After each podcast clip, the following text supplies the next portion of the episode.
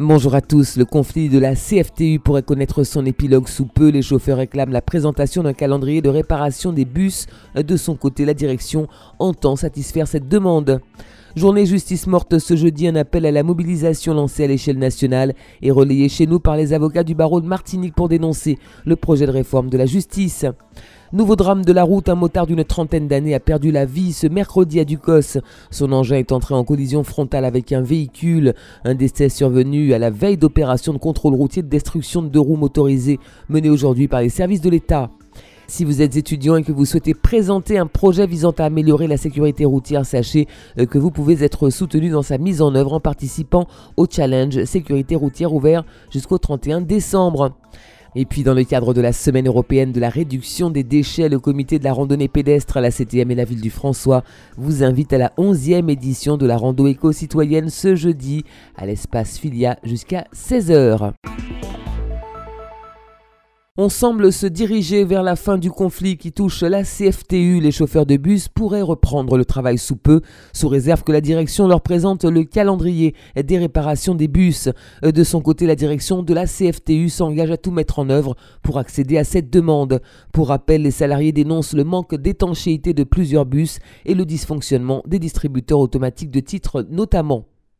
Journée justice morte en Martinique et en France hexagonale. Les avocats du barreau manifestent ce jeudi pour protester euh, contre le projet de réforme de la justice porté euh, par le gouvernement actuellement étudié à l'Assemblée nationale.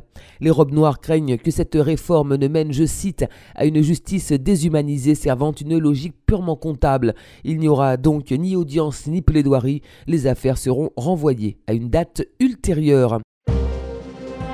À Ducos, le conducteur d'un deux roues est décédé en plein bourg ce mercredi aux environs de 15h, non loin de la place des fêtes. Le jeune homme, âgé d'une trentaine d'années, aurait perdu le contrôle de son engin avant de percuter de plein fouet un véhicule circulant en sens inverse. Selon les premiers éléments, la victime portait un casque. Une enquête est en cours euh, pour déterminer les circonstances précises de cet accident.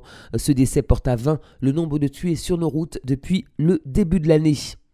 Et au lendemain de ce drame, des opérations de contrôle routier suivies de destruction de deux roues motorisées euh, sont réalisées ce jeudi. Si la vitesse est un facteur de risque, l'analyse des circonstances des accidents mortels en deux roues motorisées en 2018 révèle que 37% euh, des conducteurs de deux roues ne portaient pas de casque.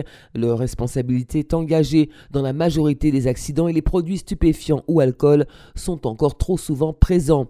Franck Robin, préfet de Martinique, et Renaud Godel, procureur de la République, ont pris en juillet dernier des instructions communes pour renforcer la lutte contre les refus d'obtempérer et les conduites avec des plaques masquées.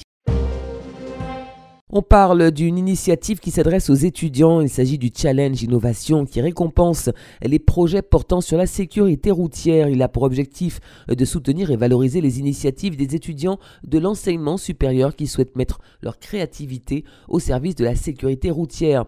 Les équipes qui proposeront les solutions les plus innovantes seront primées afin de développer leurs projets des prix allant de 3 000 à 12 000 euros. Les projets peuvent concerner tous les usagers de la route. Il s'agit de piétons, cyclistes ou conducteurs. Ils devront avoir un aspect d'innovation majeur, que ce soit technologique, sociétal ou événementiel. La date limite du dépôt des dossiers est fixée au 31 décembre prochain. Retrouvez l'ensemble des informations sur le site innovstreet.fr. À la veille du congrès des maires de France qui a débuté ce mardi porte de Versailles à Paris, la journée des Outre-mer organisée par l'Association des maires se tenait au Sénat. De nombreux élus ultramarins étaient présents au Palais du Luxembourg pour échanger sur les problématiques locales. Eddie Louis Alexandre, adjoint au maire de Saint-Esprit. Alors ce qu'on attend, c'est déjà de pouvoir échanger euh, avec les autres collègues d'outre-mer des particularités. Nous, au Saint-Esprit, nous avons cette particularité d'être la seule commune du Sud à ne pas avoir de façade maritime. Donc, euh, euh, nous allons échanger avec d'autres collègues pour voir quelles sont les difficultés auxquelles ils font face et surtout quelles solutions on peut partager ensemble pour pouvoir assurer le développement de notre territoire. Comme toutes les communes, nous souffrons de la diminution des moyens financiers. Nous avons la chance d'avoir une stabilité de notre démographie, voire un léger accroissement. Donc ça veut dire également des équipements à mettre en place pour pouvoir assurer euh, l'intégration de ces nouvelles populations sur notre territoire. Et surtout, on veut également valoriser notre territoire pour pouvoir amener de l'activité économique et pouvoir insérer des jeunes sur notre territoire. Euh, on a évoqué par exemple l'arrêt des contrats aidés qui nous a obligés au niveau de la caisse des écoles à trouver une nouvelle ingénierie, une nouvelle façon de répartir les moyens. Ça, ça se traduit aussi par des difficultés à mettre en œuvre des projets d'investissement que nous avions planifiés sur cette mandature pour lequel on doit faire le tour des cofinanceurs pour pouvoir assurer ces réalisations. L'année 2018 marque la dixième édition de la Semaine européenne de la réduction des déchets organisée dans toute la France jusqu'au 25 novembre. Coordonnée par l'ADEME, cette manifestation participe aux objectifs inscrits dans la feuille de route économie circulaire avec pour thème l'alimentation durable et la mode responsable. Dans le cadre de cet événement, le comité de la randonnée pédestre, la CTM et la ville du François vous invitent à la 11e édition de la rando éco-citoyenne. C'est ce jeudi à l'espace Filia jusqu'à 16h au programme une randonnée découverte, un village nature sur la réduction des déchets, des ateliers, expositions, jeux et animations scolaires notamment. C'est la fin de cette édition, merci de l'avoir suivi, bon appétit si vous passez à table, excellent après-midi à l'écoute de Radio Sud-Est.